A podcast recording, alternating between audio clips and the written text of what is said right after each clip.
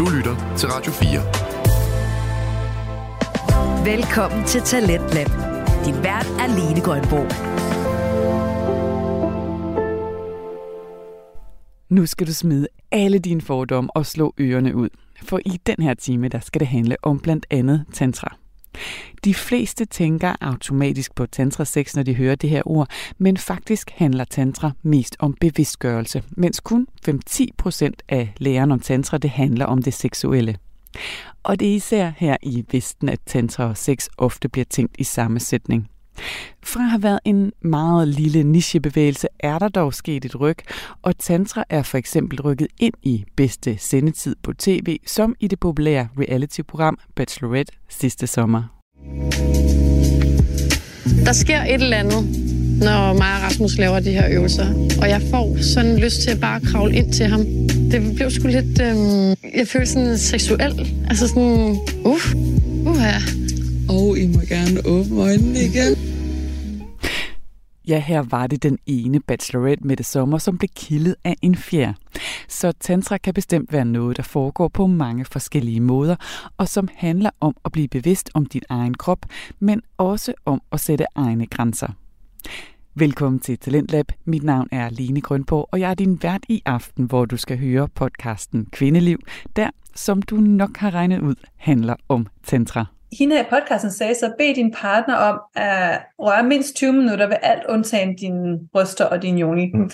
Og, og så den her mand, jeg var sammen med, så sagde jeg det til ham, sådan, hey, øh, har du lige lyst til at bruge 20 minutter på at røre ved alt andet end, end de to områder? Og nu var det ham, der havde sendt mig podcasten, så han var sådan, yes, det gør vi bare. Mm det, det løftede det til et helt andet niveau, og det er bare en af de vigtige pointer, for, fordi det kan godt være, at dem, der lytter, ikke lige går på et tantrakursus eller sådan noget, yeah. men en vigtig pointe, jeg i hvert fald selv tog med, det var det der med, hvor meget lang tid det tager for en kvinde at blive varmet op og åben. Jeg, jeg, nu bliver det meget intimt det her, men jeg blev simpelthen så åbnet op, kan man sige, at det var mig, der var sådan, jeg kunne ikke vente længere. Du lytter til Radio 4. Det var verden Laura, vi hørte her, og hun er i dagens afsnit i samtale med Thomas, der er tantra-massør, og som både har teoretisk viden samt gode råd med til alle, der er blevet lidt nysgerrige på den her tilgang. I løbet af udsendelsen, der har jeg også et afsnit med til dig af podcasten Frygteligt Fascinerende, hvor verden Maria i dag giver dig et historisk indblik i pyramidespil. Det bliver i anden time af programmet, for nu og her, der starter vi altså med podcasten Kvindeliv.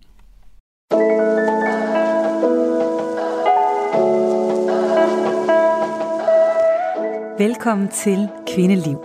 En podcast, der vil hjælpe dig med at finde mere ro og overskud i dit liv, ved at forstå den kvindelige cyklus, og hvordan du kan bringe hormonerne i balance med yoga, mad og livsstil. Jeg hedder Laura, og jeg glæder mig til at vise dig, hvordan du får et fantastisk kvindeliv.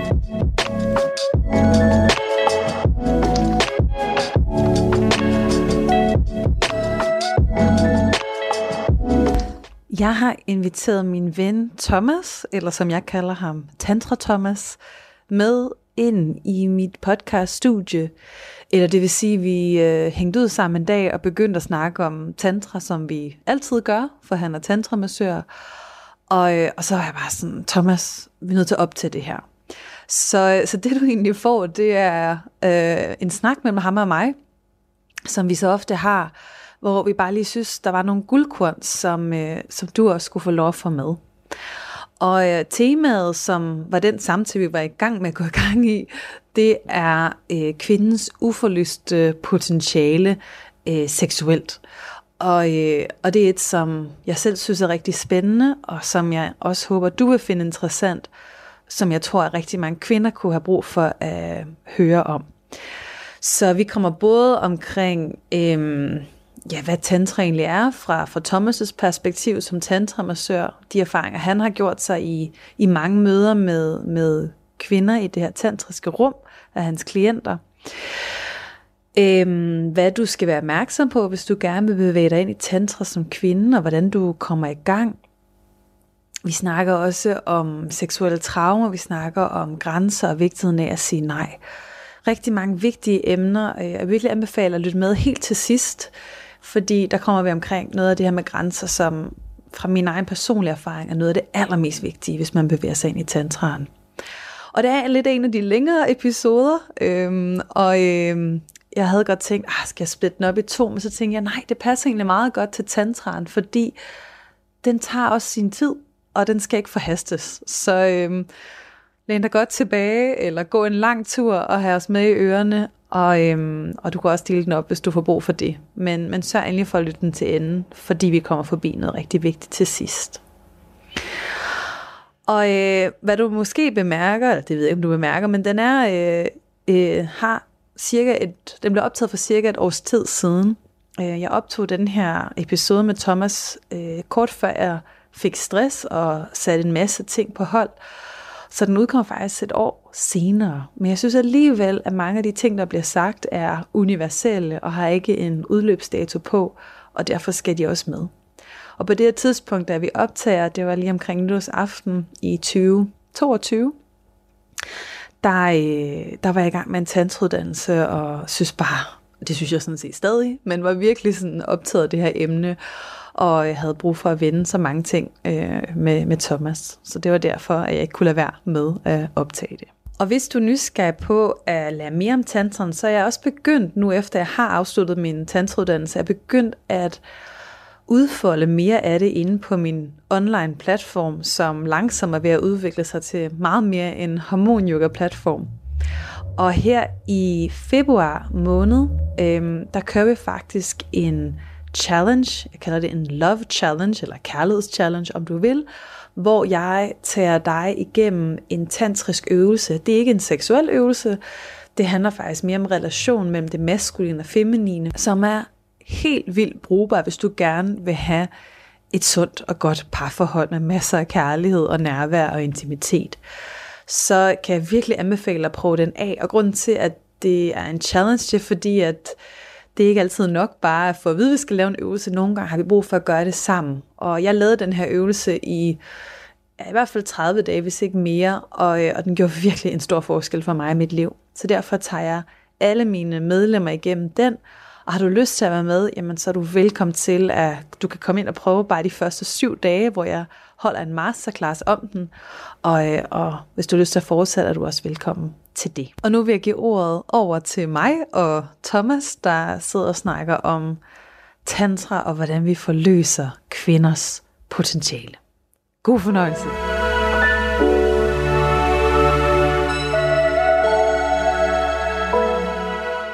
Det her, det er en lidt spontan optagelse, fordi jeg har besøg af Thomas, min ven Thomas, mm-hmm. og, øh, og vi sad og snakkede, og jeg begyndte, øh, vi snakkede om, at vi gerne ville lave en podcast sammen. Mm. Og så sagde jeg, jeg vil rigtig gerne snakke om, jeg tror jeg formulerede det, kvindens uforløste sexpotentiale. Og, øh, og så skulle du lige til at sige noget helt vildt klogt om, om mænd og deres seksuelle niveau, hvor jeg bare sådan, stop Thomas, vi optager podcasten lige nu. Ja. Og, og nu har jeg fundet min mikrofon frem, kamera frem, det hele.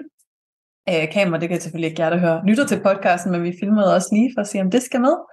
For at snakke om det her. For egentlig bare invitere med ind til at høre vores samtale, fordi de er faktisk indimellem lidt spændende. Mm. Øhm, og jeg tænker, om du vil starte med at fortælle lidt, Thomas. Øhm, jeg, jeg vil ikke gerne fortælle lidt om, hvordan vi kender hinanden, men, men, men før det, vil du fortælle lidt om, hvem du er, og, og jeg, jeg kalder dig jo for Tantra Thomas, det kan jeg ikke ja. rigtig komme rundt om. Det navn, det kommer jeg ikke rigtig udenom. Så nu, øh, nu har jeg sådan en idé om, hvad det skal handle om i dag, men fortæl lidt om, hvordan du har fået det navn i hvert fald hos mig. Ja, altså jeg øh, startede for 5-6 år siden nu, øh, øh, med, hvad skal man sige, noget uforløst i mig. Øh, jeg havde en depression oprindeligt, og øh, det var efter et forhold, som kolliderede, og et liv, som ligesom gik i stå. Og så øh, kom jeg ligesom ind i, hvad skal man sige, begyndte at meditere og finde ud af, at der var noget i mig omkring det seksuelle, der ikke rigtig, det var, var, det var uforløst. Der var noget, der ikke rigtig fungerede. Og så en meget, meget lang historie. Kort, så kom jeg sådan ind i det tantriske og lærte det at kende og gik på en skole i et stykke tid og lærte omkring, hvordan tantra var, og hvad det var for noget, og øh, fandt også ud af, at det handlede rigtig meget om andet end seksualitet. Øh, fik et rigtig godt indtryk af, at, at det kunne rigtig meget i forhold til selvudvikling og selvforståelse, og hvordan man ligesom kan, kan komme videre i sit liv. Øhm, og omkring en, ja, et år ind i det, eller to år i det, så startede jeg så på en uddannelse som tantramassør. Kom videre og begyndte at arbejde med noget de-armoring, øh, som er det her, hvor man går ind og arbejder med specifikt med uforløste traumer og sådan noget i kroppen. Og har arbejdet det med, med det et stykke tid nu. Øhm, og har udviklet mig sindssygt meget på, på det personlige plan. Øh, baggrund af det. Øh, og er så i dag noget, jeg, som jeg ligesom prøver at give videre ikke? igennem mit arbejde som tantramassør og de behandler. Øhm, så øh, altså det er min sådan, hvad skal man sige, det, det er den ultra, ultra korte version. Mm. Og øh, vi sad faktisk også lidt tidligere aftes og snakkede om nogle af de misforståelser, der kan være om tantra, mm. hvad vi ser nogle, i nogle af Facebook-grupperne omkring tantra, og diskussioner om det. Og det kan være mange, der sidder og lytter med og hører, at du er tantramassør, og har en masse overbevisninger, idéer om, hvad det er. Så vil du ikke fortælle lidt om, hvad er, hvad er din forståelse af, hvad tantra er, og hvad en tantramassør er? Jo, altså det er rigtig godt formuleret, ikke? fordi først og fremmest, tantra øh, er en personlig oplevelse. Så, øh, så man, meget ofte så bliver man mødt med, med folk, der siger, at tantra er X eller Y, og, øh, og det er der, i virkeligheden deres egen personlige oplevelse af det. For mig, for mit eget vedkommende, så det jeg fandt i tantran, det var jo, øh, altså hvis man skærer det ind til benet, så er det bevidsthed. Øh, tantra er jo en, en filosofi, der stammer 3-4.000 år tilbage fra det nordlige Indien. Øh, og hele centralen af det handler om at blive mere bevidst om, hvad der sker i ens liv. Bevidst om ens hverdag, bevidst om de ting, der foregår rundt omkring en, og især også blive, blive bevidst om, hvad sker der inde i mig. Så der er rigtig meget yoga, der er rigtig meget øh, meditation, der er rigtig meget selvudvikling i det. Og øh, hvis du sådan følger øh, det, som mange af skolerne siger, så er det omkring 5% af det tantriske, 5-10% af det tantriske, som rent faktisk er, er seksuelt. Ikke? Og øh, det er især her i Vesten, at det er blevet adopteret, det, den seksuelle del af det. Hvis du snakker med en person i Indien om tantra, så har de en helt anden tilgang til det, fordi det handler rigtig om mere meditation.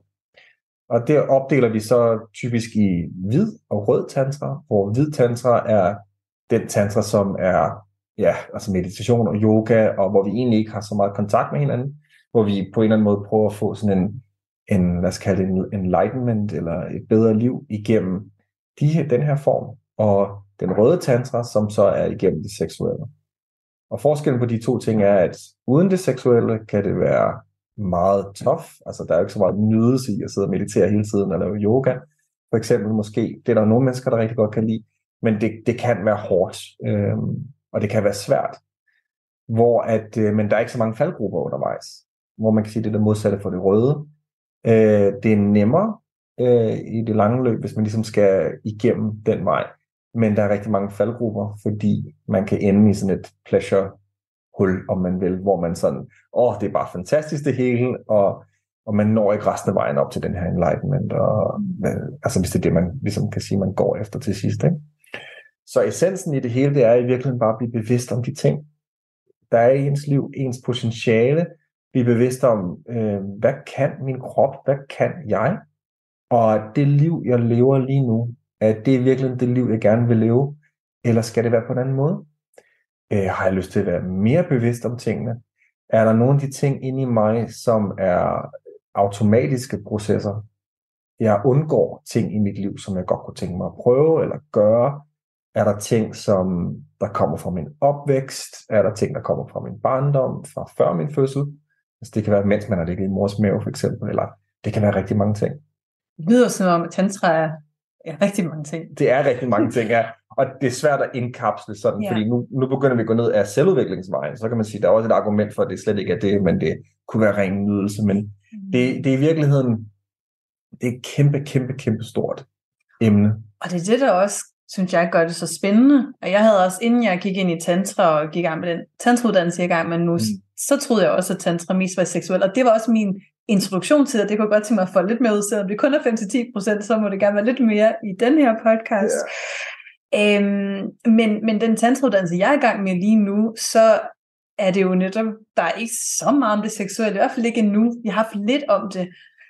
I mit eget liv, så, øhm, ja, min introduktion til det tantriske, som jeg fortalte lidt om i en, anden episode, var, øh, var et seksuelt møde. Eller jeg havde en introduktion ved en tantraskole mange år tilbage, men det var ikke særlig positiv oplevelse. Men den gode oplevelse var så i det seksuelle, hvor, at, hvor det ligesom bare var min helt anden energi, og, og jeg blev virkelig sådan, jeg vidste slet ikke, sex kunne være på den her måde, øh, som fik mig til at dykke ned i det. Og var det mit spørgsmål, jeg lige fik øh, ledet mig hen mod, det var, Nå, øhm, det var i hvert fald den vej, der førte mig, mig ind på den her bane.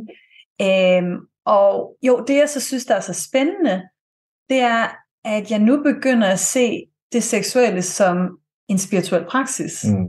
hvor det er sådan et helt mindset-skifte fra, at det seksuelle, det er bare et sted, hvor vi forløser, det er et sted, hvor vi har intimitet, det er det jo også, altså stadigvæk, men lige nu er det næsten det samme som meditation eller er min yogapraksis. Ja. Og det er noget, jeg med min partner næsten lægger i kalenderen, fordi vi, vi skal helst have lidt længere tid. Det er ikke bare lige øh, fem minutter, vi lige skal være sammen. Det er faktisk, vi vil helst gerne afsætte en time, to, tre, så vi virkelig kan være sammen på et meget dybere plan. Og det, ja, jeg ved ikke, om du har nogle ting at sætte på det, men det synes ja. jeg bare er så vildt, at det seksuelle kan være det. Jamen, og det er, jo, det er jo det, altså, fordi man kan sige, bare det, man så også siger spirituel praksis, kan jo også virkelig være sådan en, nå, hvad betyder det, ikke? Det som, det, som jeg plejer at formulere det som, det er, at, det, at man gør det til en hobby. At man gør det til noget aktivt i ens liv, mere end, ofte så er det jo sådan noget med, jeg føler, at jeg er liderlig, så derfor så skal jeg, nu skal jeg af med den her liderlighed, og det tager x antal minutter, eller det er så så lang tid, alt efter hvor stor præstationsevne jeg har. Det er jo selvfølgelig fordi, jeg er en mandlig krop. Kvinder, de oplever øh, tingene på en lille smule anderledes måde, ofte. Øh, alt efter, hvor det er i deres liv, og, og, og hvad, altså, hvad der er sket for dem. Ikke? Øh, men øh, man kan sige, så hvis man begynder at opfatte det seksuelle som en, lad os, kalde det en hobby i det her tilfælde, men hvis du kigger på det fra en bestemt vinkel, så har vi jo det her, vi snakker om, hvad er det for nogle behov, vi har i vores liv. Ikke? Vi skal have noget at drikke, vi skal have noget mad, vi skal have et socialt liv og sådan noget. Men hvad med det seksuelle? Det ligger faktisk rigtig højt på behovspyramiden. Øh, så og det er en, en fundament for vores liv, men det er virkelig bare noget, vi skal af med. Altså sådan lidt fast food-agtigt. Ikke? Og øh, det, der også ligesom, det var også min oplevelse, at det tantriske, skal man ligesom og får en praksis omkring det, at man ligesom tænker, okay, men kan det her noget mere? Er der noget, noget, noget mere potentiale i det seksuelle? Du lytter til Radio 4 hvor vi er i gang med Talentlab, programmet, hvor jeg, Lene Grønborg, som din vært, spiller forskellige talentpodcast for dig. Og lige nu og her, da vi er i gang med at høre podcasten Kvindeliv, hvor Laura har inviteret Thomas, eller Tantra Thomas, som hun kalder ham, med ind til en snak omkring, hvordan Tantra kan gøre dig meget mere bevidst om din seksualitet. Noget, som Thomas har erfaret på egen krop. Det, der var sket for mig i sin tid, da jeg, da jeg mediterede og opdagede, at jeg var slet ikke seksuelt øh, altså, stimuleret nok, det var jo netop det her med, at jeg gik faktisk på, på den her erotikmesse ude i Valby, det var jo egentlig det, det kickstartede på en eller anden måde. Og det, det, jeg kan huske, der slog mig rigtig meget dengang, det var, hvor kedeligt jeg synes, det var. Altså ikke, nu, jeg vil ikke sige noget dårligt om erotikmessen som sådan, men for mig, så var det sådan, der var rigtig meget plastik, og det var rigtig meget et, øh, en, sådan en, en boble. Altså den måde, vi gør tingene på. Ikke? Vi, sex, det er det her. Ikke? Det, er en, det er en stimulation, og så er det ligesom det. Øh, men, og så har vi 10.000 gadgets til at gøre det mere. Så til mænd, der kan du købe sådan en dukke, og til kvinder, der kan du købe alle de her forskellige øh, dildoer og ting og sager, der med forskellige rumme øh, kapacitet, om man vil. Ikke? Øhm, og, og jeg kan huske, at jeg var sådan lidt lost i det der, for jeg tænkte, er det virkelig det? Altså, er det virkelig det?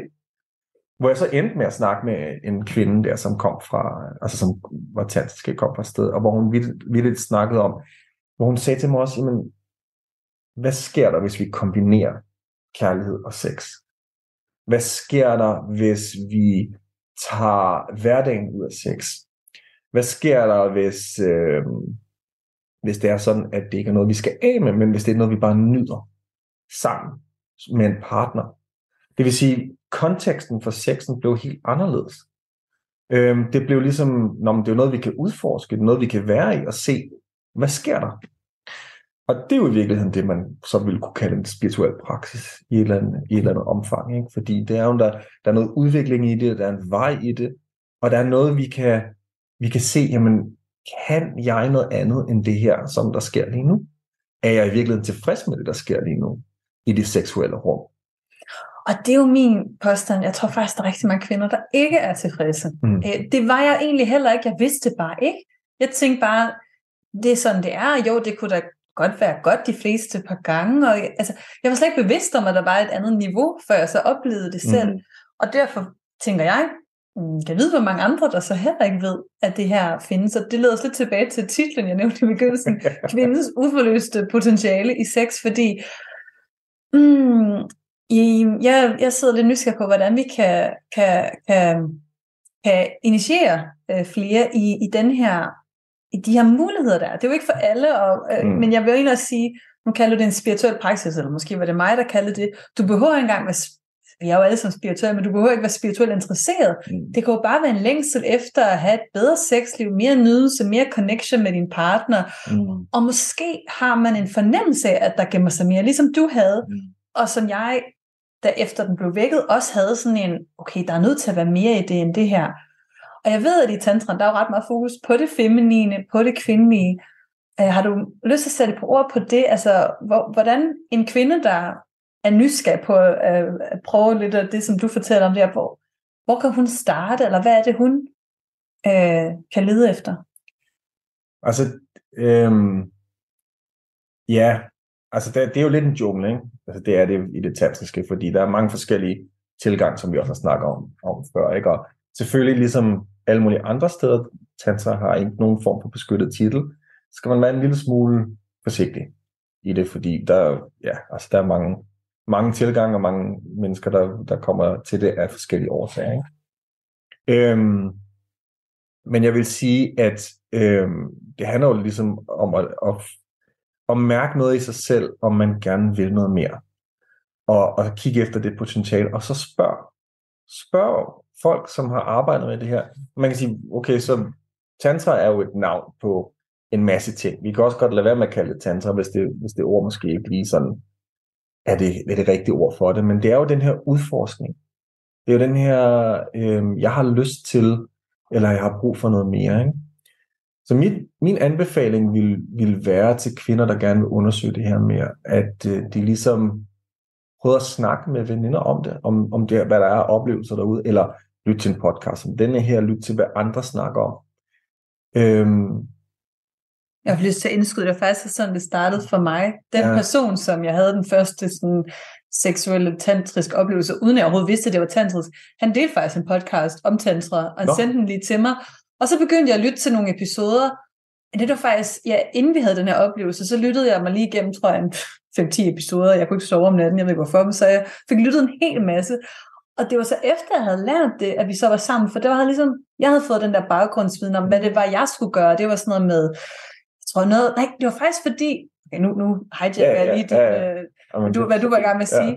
Den øh, underviser, den her podcast episode, hun sagde, næste gang du er sammen med din, din partner eller din mand, hvis det er et heteroseksuelt forhold, så bed ham om at bruge minimum 20 minutter til at røre ved hele din krop, undtagen din yoni, som er det Mm. tantriske ord for, hvad siger man på dansk?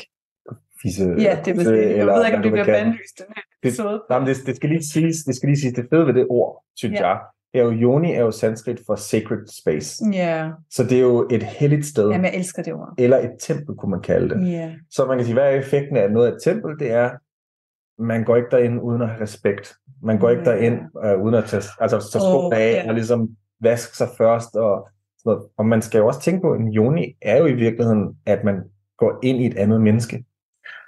den må vi lige hoppe tilbage Ja, den hopper- Jeg skal- tilbage. Ja, vi Nu kan- kan vi en anden tangent, og nu huske, hvor jeg var. Ja, Øh, så, så, så Joni, Mm. bare så alle ved, hvad det er, det er altså kvindens tempel, Ja. ja. hvor en mand kan få lov at komme ind. mm. Øhm, og, øh, og så, så men, men, men hende her i podcasten sagde så, bed din partner om at røre mindst 20 minutter ved alt, undtagen dine bryster og din joni. Mm. Og, øh, Og så den her mand, jeg var sammen med, så sagde jeg det til ham, sådan, hey, øh, har du lige lyst til at bruge 20 minutter på at røre ved alt andet end, end de to områder? Og nu var det ham, der sendte mig podcasten, så han var sådan, yes, det gør vi bare. Mm. Og, og det er ligesom, jeg kan ikke helt huske, hvad der skete fra dag, men det der med, at han brugte så lang tid, og sandsynligvis også mere med intentioner, og hvad han ellers kunne, det, det løftede det til et helt andet niveau, og det er bare en af de vigtige pointer, for, fordi det kan godt være, at dem, der lytter, ikke lige går på et tantrakursus eller sådan noget, Ja. men en vigtig pointe, jeg i hvert fald selv tog med, det var det der med, hvor meget lang tid det tager for en kvinde at blive varmet op og åben. Jeg, jeg, nu bliver det meget intimt det her, men jeg blev simpelthen så åbnet op, kan man sige, at det var mig, der var sådan, jeg kunne ikke vente længere. Mm. Så, så og det, det, det er ikke hver dag, man oplever det, fordi jeg har i hvert fald selv oplevet, at sex har været meget mere på mænds præmisser, og Mm. designet efter, hvordan deres krop fungerer, og de er jo nærmest klar fra altså det, Ja. ja. med det samme.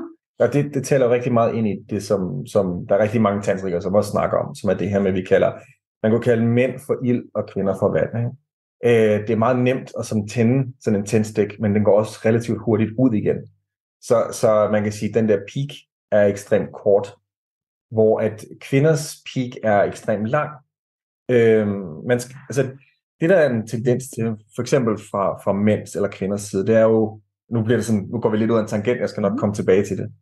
Øhm, og, og det taler du rigtig godt ind i her. ikke? Det er jo det, vi har jo faktisk en forskellig krop. Altså vi er ens på rigtig mange måder, men vi har en, en ret forskellig seksualitet faktisk. Øh, kvinders kapacitet, kapacitet, øh, seksuelle kapacitet er kæmpestor. Altså den er virkelig kæmpestor. Øh, det er mænds også, men det kræver langt mere træning. Øh, og det der sker, det er jo, at så, så man kan sige, eller det vi kan snakke om, det er jo, at kvinder, hvis, hvis kvinder er vand, og mænd er ild, jamen hvis du skal have vand til at koge, det tager et stykke tid. Men når det først koger, så er det nemt ligesom at holde i den, i den temperatur. Ikke? Så hvis du kun har en lille tændstik som mand, så kommer det der vand aldrig til at koge. Ikke? Det er meget symbol. Det er en meget Ja. fin, fin, øh, fin analogi, ikke? Øhm, men, men det taler virkelig ind i det her med, at, at og, og det er også min oplevelse og min erfaring, efter hvor jeg har arbejdet med det her i nogle år, at, og, og det er jo også derfor, tantramassagen er tre timer, som den er, det er virkelig, at kvinders seksualitet, øh, eller det feminine seksualitet, er, tager længere tid om at vågne. Og det er vidderligt minimum, minimum, minimum 20 minutters forspil. For nogle kvinder er det tre timer. Hvis du går langt i det tanske, det, det er langt, altså det er jo, hvis vi strækker det, ikke? Øhm, så snakker man jo om, at forspil starter lige efter du lige har haft sex. Altså det vil sige, at forspil starter til næste gang, du skal have sex. Så det kan godt være, at det er om 14 dage, men så er der forspil i 14 dage. Ikke? Så åbner man op for det. Øhm, og det, der er super interessant ved det, det er jo i virkeligheden, at kvinders krop, den har jo den her kæmpe kapacitet også på at holde på den her seksualitet og den her nydelse og, og de ting, der ligesom, den energi, der bevæger sig igennem. Så når du først har åbnet for det, og kvinden ligesom åbner sig, jamen så er der virkelig meget øh, energi og, og meget at hente der, som jeg tror, at de, rigtig mange kvinder, jeg vil ikke sige de fleste, men så rigtig mange kvinder ikke er klar over. Ja, og det er det, der er så trist, mm. at det er det, jeg synes, der er det uforløste potentiale. Men ikke kun det, at vi måske ikke ved, at vi har... Måske ved vi det, men vi ved ikke, hvordan vi kan komme derhen, Ja, eller ja. måske har vi ikke, er vi ikke motiveret nok til at gøre det, eller... Altså selv kan man også sige, hvis man er seksuelt sammen med sig selv, kan vi jo også måske... Nu taler jeg egen erfaring, være lidt utålmodig, og det der med at Ja. ja. sætte en halv... Øh, sætte, hvor lang tid nu... Ja. En halv time. Du skal bruge en, uh, tre timer på det, ikke? For at jeg er parat. Måske har man nogle børn, eller man har alle mulige ting, andre ting, man skal gøre. Det er nemt at få det ned af prioriteringslisten. Ja. Øh, min tese i forhold til det hormonelle er, at det her har også en indvirkning. Vi ved, at, at en orgasme, øh, hvis vi lige bliver det, kan være med til at, at faktisk skylle en masse kortisol ud af kroppen. Det er et menneskeligt behov, det her med intimitet og Ja. kontakt. Øhm, men også bare, det kan være et middel til mere livskvalitet. Oxytocin og serotonin og dopamin. Og, ja, ja. Så, Ja, ja. så det, det der med, at vi, øhm, at vi, vi går glip af, af noget af det, der gør livet allerrarest. Mhm. Mm. Øhm, men jeg ser to ting. En ting er, at der kan være, at man ikke har noget af det potentiale, men en anden ting, jeg har observeret både hos mig selv, og hvad jeg også hører hos andre, det er det her, man kan kalde seksuel nedlukkethed. Ja. Altså, som jeg har forstået det, at hvis du gang på gang for eksempel får, får, får overskrevet dine grænser på den måde, du bliver penetreret, før du er klar, altså at du ikke er våd nok, eller har brug for masser af glidecreme for eksempel, fordi du ikke er klar, Ja, ja. eller øh, at du har sex mere på, på din partners præmisser, eller har pligtsex, Mm. at det over tid simpelthen kan sænke din sexlyst. Så lav sexlyst kan være hormonelt, men jeg tror også at rigtig mange dør med det, på grund af, at, at de simpelthen er seksuelt nedlukket. Jeg har en lille teori om, at det er, altså, at det er, en, at det er en cyklus. Altså at, at man kan sige, at en nedlukkethed skaber hormonerne, som skaber mere nedlukkethed. Altså at, at vi er sådan kropsligt. Jeg har ikke noget belæg for at sige det sådan rent videnskabeligt, men jeg tror, der er noget, altså vi er meget cykliske væsener på rigtig mange måder. Altså, cyklus, der taler du mit sprog. Lige så snart, at der er cyklus i er.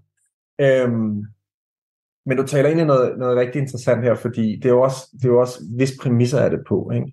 Øhm, man kan sige, og det var der faktisk, det var faktisk det, der i virkeligheden startede vores samtale, fordi vi begyndte at snakke også om mænds seksualitet i, i det her. Ikke? Øhm, jeg vil gerne lige tale ind i også, øhm, hvis, vi, hvis vi lige tager den med os, der er en ekstrem pornoficering af vores samfund. Og porno er i min optik ikke sex. Det er et show. Det skal se ud på en bestemt måde. Så øh, for eksempel, det, jeg ved ikke om, øh, altså det, det jeg sådan ligesom oplever, der er blevet stort i pornoverdenen, det er jo ligesom den øh, kvindelige sprøjteorgasme. Så fordi det er visuelt. Og for mig er det ret interessant, sådan ligesom, bare lige for at tage pornoficeringen, øh, en ret interessant lille detalje, fordi jamen, kvinder kan få alle mulige orgasmer, men det kan ikke rigtig ses på et kamera. Men når der kommer noget ud af dem, altså de får de her sprøjteorgasmer, det kan ses på et kamera. Det lyder jo egentlig meget maskulint, egentlig. Det er det nemlig også. Altså, det er jo rigtig, altså det er jo, der kommer noget fysisk, der er noget fysisk, vi kan se, at der sker. der er et resultat. Yes. Der er et resultat, ikke? Der er et money shot, ikke? Og, øh, og, og der, der er rigtig mange mennesker, har jeg indtrykket af, som vokser op i den der pornokultur, for der er ikke rigtig så meget, altså nu kan jeg huske, fra da jeg havde øh, sexundervisning, øh, der gik i folkeskolen, jeg var ikke parat til det, for det første, og for det andet så, øh, jeg tror ikke læreren var helt øh, okay med at skulle stå og undervise de børn øh, det her, og der var alt muligt, der gik galt. Ikke? Så, så, og så skulle vi undervise i kvinders cyklus, og jeg tænkte, det er ikke noget med mig at gøre, fordi jeg er ikke en kvinde, øh, så jeg lyttede ikke efter og sådan noget. Det var jo, da jeg var, da jeg var helt ung. Ikke?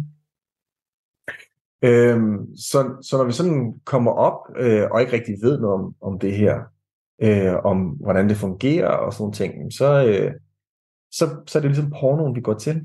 Fordi der kan vi se, jamen det er jo, det kan godt være, at det måske for rigtig mange vedkommende handler om, om onani og, og blive forløst den vej igennem. Men vi lærer også noget af det. Altså at, at det skal være på en bestemt måde, det skal se ud på en bestemt måde. Vi bygger fantasier op omkring det. Øhm, det skal være to eller tre kvinder, eller det skal være blowjobs på den måde, eller hvad ved jeg. Ikke? Det vi ligesom kommer tilbage til i det tantriske, det er jo, at vi kommer tilbage ind i os selv. Hvordan føles det her inde i mig? Ligegyldigt, hvordan det ser ud. Hvordan føles det her for mig? Så en af de, altså faktisk en af de ting, jeg blev mest overrasket over med de kvinder, jeg har arbejdet med, som der er rigtig mange kvinder, der fortæller mig, det er, at de, øh, det er meget normalt for dem at have sex, hvor de ligger og kigger op i loftet. Fordi det skal bare overstås. Ellers kan de ikke få ham til at holde kæft. Så øh, det kan være, at han har lyst, og det har de ikke. Når man, så gør vi det alligevel.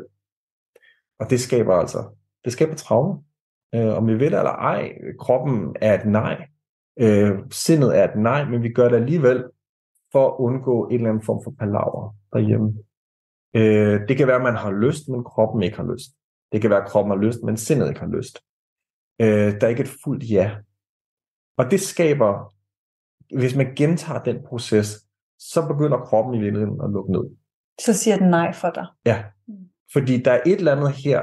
Fordi traume er jo i virkeligheden, altså hvis man, hvis man kigger på traume som, som ud af kontekst, så er det jo i virkeligheden information. Altså der sker en hel masse, men du er ikke, du er ikke i stand til at tage det ind. Og øh, så derfor så sætter det sig et andet sted. Din krop, den lærer simpelthen den her information et sted, til du på et eller andet tidspunkt kan ligesom komme af med den her information. Og det gør vi generelt ikke i samfundet. Dyr gør det. Øh, vi gør det ikke. Det er en helt anden snak. Vi skal, jeg tænker ikke, vi går ind i traume som, som udgangspunkt nu. Mm. Øhm, men, men det lærer simpelthen i kroppen, og et, et rigtig godt eksempel var en kvinde, jeg arbejdede med på et tidspunkt, som øh, hendes øh, musklerne i joni, øh, de var så anspændte, at hun ikke kunne have penetrativt sex. Øh, hun havde svært ved selv bare at onanere, og hun havde også svært ved øh, at, at putte øh, hvad det hedder, en tampon i, fordi det simpelthen var så, det var så stramt. Og, øh, og det kom simpelthen af et overgreb, som hun sagde. Det var efter det. Og overgrebet i sig selv var ikke, det var jo ikke, det var ikke en voldtægt. Det var jo ikke noget, hvor hun, hvor hun oplevede, at der var en, der var voldelig over for hende. Men det var vidderligt sådan en, en situation, hvor at hun ikke var 100% med. Og det skete gentagende gange, at hun ikke var 100% med. Og så reagerer hendes krop helt automatisk. Og man kan sige, vi kan snakke om, at kroppen lukker ned sådan i en eller anden form for øh, idé. Altså vi har en idé om, at jeg er lukket ned, jeg kan ikke mærke det. En anden ting er, at kroppen vildt det lukker. Altså at Joni er lukket på den måde. Og det, der var super interessant ved, ved den massage på hende, det var, at jeg masserede hende, det var mens jeg stadig var øvet min massage og sådan noget. Jeg var ikke så langt, som jeg er i dag. Øh, så det var en super interessant oplevelse for mig, at da vi så nåede til yoni-massagen, så var der ingenting. Og jeg, jeg kunne overhovedet ikke mærke, at hun var, at hun var stram, og at hun, at hun havde problemer med ligesom at, at, at, at, at der kunne komme noget ind. Og det var simpelthen fordi, hun igennem de første to timer var blevet varmet så meget op, og at hun, der var så meget tillid øhm, til, til det, der skete, at kroppen åbnede sig helt automatisk. Så fra hun gik fra måske at have været i tvivl, eller været bange, eller hvad ved jeg, så undervejs i den massage havde kroppen ligesom begyndt at sige ja, og have tillid til det her, og langsomt, langsomt, langsomt, fordi der var masser af tid, smeltet ind i, i en åbenhed og et ja. Mm. Og jeg har snakket med kvinder, som også siger, jamen for dem kan det godt tage tre timer at åbne fuldt op. Og det, og det forstoppet der, ja. det kan jo være vildt svært øh, mm. på den måde at forklare en mand, ja. som ikke fungerer sådan, ja. og finde en mand, der er tålmodig nok, ja. og som kan, som kan, kan, ja, kan vente, ja. hvis det ikke er en tantramassør, man betaler for. Og, øh, fordi det er jo nemt nok at sige, at du skal bare, øh, han skal bare ligge og massere dig i tre timer, men det er jo, jeg kender det fra mig selv, altså det er så svært at give mig selv lov til at tage den tid, jeg har brug for. Ja. Og, øhm, men jeg kan tydeligt mærke forskellen, det kan min partner også. Altså, det gode er jo en mand, der så faktisk prøver at tage den tid, det tager, mm. vil jo kunne mærke en kæmpe forskel, ja. når han så endelig penetrerer. Æh, alligevel kan det være svært så næste gang ikke at lade sig rive med for hurtigt. Æh, men jeg havde også en refleksion af, at jeg føler nærmest, at man bliver trænet i, at netop den der, nu, nu nævnte, brugte du ordet stram lige før, mm. og du brugte det jo i faktisk en, en negativ kontekst i, at, at det der med, at det var så stramt, at hun slet ikke kunne mm. have sex, men hvor, hvor mere hører man det, åh, oh, det, det er jo godt det der med at være lidt stram, og jeg kan nærmest huske, at jeg havde sådan en ting, ah, men det er, jo, det er jo godt, hvis der, altså, ej, jeg ved ikke, jeg skal forklare det, sådan, men det der med, at der er øh, lidt modstand på, ja. hvor nu jeg fundet ud af, nej, jeg skal ikke have brug for glidecreme. Jeg, der skal faktisk, det betyder faktisk, at jeg ikke er klar. Mm, ja. Men jeg simpelthen ikke vidst, at det var det, min krop sagde. Mm.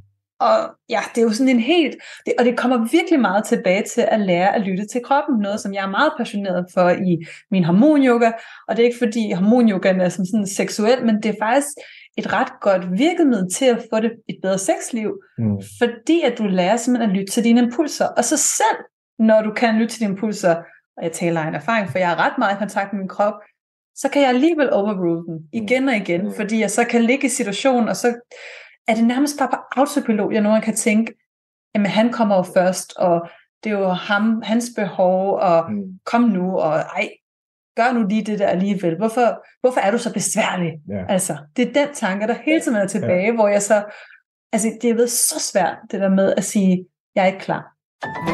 Du lytter til Radio 4. Det handler om seksualitet og tantra her i Talentlab i aften, hvor jeg, Lene Grønborg, spiller podcasten Kvindeliv for dig. Det er en podcast, hvor verden Laura undersøger, hvordan man skaber generelt bedre kvindeliv. I det her afsnit, der har hun inviteret Thomas med ind i studiet til en snak om, hvordan seksualitet opfattes og fungerer for både mænd og kvinder. Og nu skal vi høre fra Thomas' vinkel. Der er mange mænd, som eller mange mænd nu, jeg kan jo ikke tale for alle mænd, øh, eller jeg kan jo mest tale for mig selv måske ikke, det, det er jo det bedste for mig. Men mit indtryk er, at mange mænd, de gør det jo ikke fordi, at jamen, det, det er bare, nu skal, nu skal det bare være sådan, eller at sex er sådan. Der er jo en masse processer inde bagved, som de måske slet ikke er klar over. Det kan være en konditionering. Det kan være, at de har fået at vide af deres venner, eller deres, det er den måde, de er vokset op på, at sex, det er jo noget, der bare skal ske hurtigt. Igen, det kan være porno, pornoficering. Det kan være, øhm, at man har, at mænd tror, at det er den måde, de kan lide det på. Det kan også godt være, at det er et super selvoptaget behov, de har. Jeg skal bare tage. Det er det rigtige at gøre, eller det er mig, der, mig, der skal modtage det her. Øhm, så der er rigtig mange ting, der kan køre ind bagved det. Men en af de ting, jeg sådan tit oplever, det er det her med, øh, jeg har min egen lille sådan lommefilosofi, man vil. Ikke? Jeg kalder det, at øh, kvinder er komplicerede, men nemme og mænd er nemme, men komplicerede. Og øh, grunden til, at jeg ligesom har den lille øh, tanke med det, eller den lille lommefilosofi, det, det er faktisk bare for sådan en lille huskeregel for mig selv. Hvad det, betyder den? Øh, hvad det betyder? Ja, ja. du siger det. Øhm, det betyder, at for kvinders vedkommende, så på overfladen, der virker det meget kompliceret øh, for en, en mand, ikke? At sige, okay, kvinder, det er jo, der er jo, der er jo en cyklus, og der er mange følelser, og der er rigtig mange ting at køre, og jeg forstår ikke alle de her forskellige led, hvordan det hænger sammen. Der er også en tankeproces, som for mænd er ulogisk måske. Ikke? Men det, der er super interessant, det er, når jeg begynder at arbejde med så mange kvinder, som jeg har, det er, at jeg har opdaget, at de fleste kvinder har faktisk styr på det selv. De er nemme at arbejde med, fordi de netop kan gå ind i de processer og kan forstå, øh, jamen okay, men jeg vil gerne arbejde og hele det her af mig selv det, det er faktisk tilgængeligt. Øhm, og hvis vi snakker følelsesmæssigt, så er der mange, altså de fleste kvinder har relativt godt styr på deres følelser. Det lærer de fra barnsben af. Der er ikke nogen konditionering, der siger, at kvinder må ikke have med følelser at gøre. Øhm, så derfor så på overfladen ser det svært ud. Men når man som mand, altså fra en mask eller fra en mandlig logik, øh, eller fra min logik i hvert fald, øh, arbejder med kvinder, så det jeg opdagede, det var, at jamen, det var faktisk ikke særlig kompliceret, når man ligesom finder ud af, jamen faktisk mange af de ting, jeg selv troede var kompliceret, det var ikke, øh, det har de, hvad skal man sige, selv styr på. Samtidig med, at øh, når jeg bare vidste, jamen, øh, øh, hvad skal man sige, logikken er, at, at det ikke skal være det samme hver gang. At man skal gøre noget nyt hver gang, fordi der kvindekroppen er rigtig meget på, de kan mærke hele deres krop. De kan mærke alting på kroppen forskellige steder, så derfor skal energien engageres i hele kroppen grund til at sige det sådan, øh, uden at gå sådan yderligere ind i det, det er fordi, at min opfattelse er, at mænd er modsat. Så mænd på overfladen er, er lette. Øh, hvis du giver dem noget at spise, og de får noget sex, og de har et job, så er de, så er de godt tilfredse. Ikke? De fleste mænd har sådan en, jamen, øh, det er bare det. Øh, det er i min optik en, en form for konditionering også af mænd. Øhm, fordi når du så ligesom når lidt ned under det, så finder du ud af, hvor kompliceret det rent faktisk er nedunder. De er ikke i kontakt med deres følelser. Jeg siger ikke, at, at, at mænd skal være i kontakt med deres følelser, men hvis de ikke... Der er rigtig mange mænd, har jeg indtrykket af, som, som først og fremmest siger, at følelser det er for kvinder. Det kommer et andet sted fra. Vi har alle sammen de samme følelser, mænd og kvinder uagtet af øh, vores køn, øh, også hvis vi snakker altså det store billede. Ikke? Men, men der er sådan en eller anden idé om, at, at for en rigtig mand, så har jeg ikke nogen følelser. Sådan var det hos mig. Sandheden var, at jeg havde en masse følelser, men jeg har aldrig fået sat navn på dem. Jeg vidste ikke, hvad de var. Der var noget, der trykkede i maven. Det, det ved jeg ikke, hvad Der er noget, der trykker i brystkassen. Det ved jeg ikke, hvad Det, jeg havde lært fra barn af, det var, jamen, hvis jeg blev sur, hvis jeg blev gal, det havde jeg et ord for men det var forkert af mig at være gal, fordi det, førte, det havde vold med sig. Ikke? Mænd, som bliver rigtig gale og vrede, kan, altså, der er noget aggression i det. Ikke? Det kan du komme i fængsel for. Så hvad var der tilbage for mig? Der var ikke rigtig meget, så meget tilbage. Så hvis vi bærer os lige under overfladen, så ligger alle de her følelser hos mænd og svømmer rundt. Alle de her, alt det her traume, alle de her, den her konditionering, de har, Og de har slet ikke hverken lyst eller mulighed for at kigge på det, fordi de er så bange, kan være så bange for at, at blive set ned på af andre mænd, øh, og at blive set ned på af kvinder, fordi, ej, du er for følsom, ej, du er ikke følsom nok. Øh, I det seksuelle rum, øh, min oplevelse for eksempel med det der med at have en, en erigeret øh, lingam, hedder det jo så, penis, pik, hvad du vil kalde det, øh, det var jo, at jamen, lingam må jo ikke være stiv på de forkerte tidspunkter. Ikke? Hvis du går ned ad gaden, og du har et erigeret lem, altså den mandlige seksualitet er meget synlig. Ikke? Så hvis du har et erigeret lem, så, så er der altså en bul i bukserne. Ikke? Så det, når man vokser op som mand i de tidlige år, og der er ikke, altså, den, den gør bare, hvad den vil. Du har ikke styr på noget som helst. Øh, jeg plejer at bruge den lille øh, historie, jeg har med, at da jeg var de der 16-17 år eller sådan noget, der gik jeg på sådan et fiskemarked, ikke? og kiggede, og så lige pludselig fik jeg en stiv pik. Og så tænker jeg, nå, er jeg tiltrukket af fisk? Ikke? Altså, øh, øh, så, så man slås med sådan en, sin maskulinitet i henhold til, jamen, er det, at jeg har et erigeret lem, betyder det rent faktisk, at jeg er seksuelt tiltrukket af noget, eller seksuelt aktiv lige nu? Så der er noget omkring, at den bliver stiv på de forkerte tidspunkter, eller bliver stiv på de rigtige, eller måske ikke er stiv nok på de rigtige tidspunkter. Ikke? Så der er hele tiden sådan en, en intern kamp i rigtig mange mænd, for, jamen, for at det her skal lykkes for mig, også, og jeg også skal noget af det her, så skal det gøres nu, fordi nu er den oppe, om man vil. Øhm, der er jo også hele tiden det spørgsmål inde i sig selv, ikke, som er, er den stiv nok? Øh, er den stor nok? Øh, kan den gøre dit? Kan den gøre dat? Øh, kan jeg holde længe nok? Hvor længe er længe nok? Øh, og bla, bla, bla, bla, bla. Det er den der historie, der, der, der kører rigtig meget ind i. Når du så ikke har dine følelser med i det heller, altså, så har du heller ikke noget sprog for det. Hvordan det føles ind i dig. Og det gør, at der hos rigtig mange mænd er meget traume og meget lukkethed omkring de her ting. Og skam. Og skam, ja. Rigtig meget skam og skyld. Øhm, der er meget ofte, at mænd bliver ligesom, altså hvis vi snakker sådan roller, jamen man bliver ligesom the perpetrator, ikke? Altså, så hvis så man... på dansk er... Øh, overgrebsmand. Overgrebsmand, ja. Mm. Øhm, det kan gå rigtig hurtigt, og det kan være, at intentionen aldrig nogensinde har været der. Men fordi, at man troede, man gjorde et eller andet, som var rigtigt, eller det har man lært måske fra porno, fra sine forældre, fra venner, at det var det rigtige at gøre, men det var ikke det rigtige for den kvinde. Jamen, og så har hun måske en traumatisk reaktion, eller en retraumatisering, som jo så går, hvor hun går ud i en stressrespons, og går i free, freeze eller flight or fight. Nu ved jeg godt, nu går vi helt ud af en tangent her, ikke? Nej, øhm. men, men det, jeg synes er interessant, jeg kan godt lide, at du bringer op hele mandens perspektiv, fordi mm. det er nemt at sidde her og være sådan mm. feminist og være, åh, de dumme mænd, og alt er på deres præmisser, også inde i soveværelset, og kan de dog ikke forstå det snart. Men faktisk er mænd som kvinder traumatiseret. Ja. Og, øh, og jeg selv tror, jeg har i hvert fald hørt, men også hvis jeg kigger på mig selv, at, at vi som kvinder er jo lige så meget medvind til at holde os selv fast i den her spiral, mm. fordi vi også tror, det er den eneste måde at have sex på, og vi kan være for selv øh, sådan, jeg kan mærke, at det bliver sådan en transaktion, at, mm. at man giver en mand sex, for at han ikke forlader en, og der kan være, altså det kan være følelserne, der er bundet op på det der, eller det, ja, det bliver et eller andet middel, som er jo egentlig det mest usexede i verden, men ja. det er jo det, som sex egentlig lidt nogle gange bliver øhm, ja, destilleret ind til. Og det er super interessant, fordi for dem, som er nysgerrige på, på det her emne, så kan de øh, kigge på det, der hedder Wheel of Consent, Nå, som er lavet af Benjamin. Hjulet af... Øh, samtykkehjulet, tror jeg. Samtykkehjulet. Ej, nu sidder oversæt alt på dansk. Ja. Det er ikke, fordi folk snakker engelsk, men bare så vi har alle med. Ja, altså hvis man søger på Wheel of Consent, på, altså på engelsk, jeg ved ikke om... Jeg tror, det er oversat til dansk. Øh, men jeg har det sådan lidt med dansk oversættelse. Det kan være lidt, det kan være yeah. lidt bøvlet, ikke? Yeah.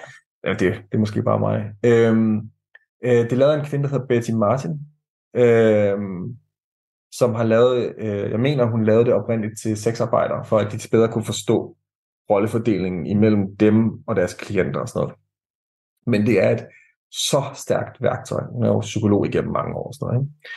Og, og det, du taler lige ind i her, som er virkelig interessant, det er jo den her ting omkring at give og modtage. Så øh, som du helt rigtigt siger, jamen, hvis jeg giver noget sex til min mand, jamen så, øh, så bliver han. Det interessante er, det kan jo være, at han tænker nøjagtigt det samme. Hvis nu jeg sørger for, at hun får en orgasme, så bliver hun sammen med mig. Så ligger I to og giver hinanden, men der er ingen, der modtager. Der er ikke nogen, der nyder. Der er ikke nogen, der får noget ud af det her, fordi I begge to er i gang med at give. Man kan sige, jeg får også noget ud af at give selvfølgelig, ikke? Men, men det bliver en super underlig transaktion, hvor der ikke har været noget kommunikation om, hvem er det egentlig, der modtager her, ikke? Så ligger kvinden for eksempel, altså det første skridt øh, for at kunne få orgasme, er jo virkelig at kunne slappe af. Øh, ja. Og øh, hvis man ikke kan slappe af, og man ligger og tænker, nu skal jeg have en orgasme, nu skal jeg have en orgasme, så får man typisk ikke en orgasme. Øhm, det svarer lidt til det her med, at man ligger om natten og skal til at sove, og tænker, nu skal jeg sove, fordi jeg skal tidligere op på arbejde. Det sidste, der sker, det er, at du sover. Ikke? Øhm, men hvis man så er så engageret i at give, så ligger man og spænder, og ligger og tænker, åh, nu skal jeg sørge for, at han kommer hurtigst muligt. Det kan også godt være den anden vej rundt ikke, for kvinder. Jeg skal sørge for, at jeg kommer, fordi så er det her ligesom overstået eller vi kan komme videre, eller vi kan gå i seng, eller den her hovedpine, eller hvad ved jeg, ikke? Børn, arbejde, you name it, ikke? Der er jo rigtig mange ting i det her. Øhm, og bare for ligesom at binde en historie på det, så kan jeg huske, at jeg havde en partner på et tidspunkt, som, som vi gik fra hinanden, og så var vi sammen sådan lidt off bagefter, bare sådan vi mødtes og, og havde lidt, øh, lidt hyggesex, om man vil. Og jeg var, jeg, jeg var lige startet på øh, det her øh, ikke, min ikke-ejakulerende praksis. Øh, og det er sådan en tantrisk øh, praksis, som, hvor at man arbejder som mand på ikke at ejakulere. En længere historie, hvis vi går ind i det skal det være ikke sådan gå ind i her. Men det betød i virkeligheden, at mit fokus var ikke længere på, at jeg skulle have en øh, ejakulerende orgasme. Så øh, mit fokus var på den nydelse, der var i bare at have sex med min partner. Og det, der var super interessant, det var netop, fordi vi havde været sammen før, og så var vi sådan sammen bagefter her, hvor at vi havde sex i et stykke tid, og så siger hun til mig, øh, men kommer du ikke snart? Øh, og så siger jeg, jamen, jeg kommer ikke til at komme, fordi at jeg arbejder på ikke at, have, altså ikke at ejakulere. Så, øh, og så kiggede på mig med sådan ret vilde øjne, ikke, og tænkte, hvad sker der? Eller jeg ved ikke, hvad hun tænkte, men det så sådan ud, ikke? det er en meget god historie, ikke? Øh, fordi jeg ved, hvad hun tænker åbenbart. Hmm, ah, en stor tandrikker. Nej, øh, nej, men... Øh, og der gik... Øh, hun kiggede mig i øjnene, jeg husker dybt i øjnene, og med sådan en... Med det der lidt sjove blik. Og så begyndte hun bare at græde. Og græde og græde, og lå hulket ovenpå mig, hvor vi stadigvæk var forbundet, ikke? Øhm, og det var bare rent pres fra hende, fordi hun bare virkelig sådan arbejdede på, at jeg skulle komme. Øh, fordi det gjorde jo mig glad. Men hvor jeg sagde, jamen, jeg sagde til hende, jamen, det der gør mig glad, det er at ligge her sammen med dig, og have sex med dig, og nyde det, og nyde din krop, og nyde, øhm, og mærke dig igennem mig selv. Og det var jo sindssygt forløsende for hende. Så hun græd hun græd, og vi fik en lang snak om det bagefter. Og, sådan noget. og bare det alene var jo fantastisk at opleve. Fordi det gav også mig en idé om, jamen, hun var i gang med et projekt, som jeg ikke vidste noget om. Og det, der var så meget, der er usagt, og så ja. mange forventninger, og vi, vi prøver at læse hinanden, og, og noget, jeg selv synes er bare rigtig rart, det er noget det der med at få, få lov at sige højt, hvad der foregår, og mm. hvad man har brug for, og men det er som om, vi kan have sex med hinanden, vi kan have sex med fremmede, men, men at snakke om sex, og ja. altså, det, det bliver så sårbart, og man vil nøde i sove hinanden, og, og det er også et sårbart område, og du kan traumatisere, men du kan også øhm, virkelig vække egoet og hinandens usikkerhed. Mm. Men hvis vi ikke kan snakke om det, så er det jo netop, der sker misforståelser, som kan være endnu mere forfærdelige. Ja. Og, og det binder det jo, og det er jo der, hvor jeg mener, at tantra har virkelig en, en kæmpe stor grad af af validitet, ikke? Fordi hvis vi binder det tilbage til det første, jeg sagde, så chancer for mig er jo bevidsthed. Du lytter til Radio 4. Vi når ikke mere her i første time af Talentlab, fordi radioavisen den står altså og banker på. Men i anden time, der er jeg selvfølgelig tilbage med det sidste af podcasten Kvindeliv, som i dag handler om tantra og det seksuelle. Så hæng på, hvis du vil høre meget mere om både bedre orgasmer og evnen til at sætte grænser. Og så bliver det altså også i anden time, at vi skal have podcasten Frygtelig Fascinerende med Maria, som i dag giver os historien bag pyramidespillet. Du har lyttet til en podcast fra Radio 4. Find flere episoder i vores app, eller der, hvor du lytter til podcast.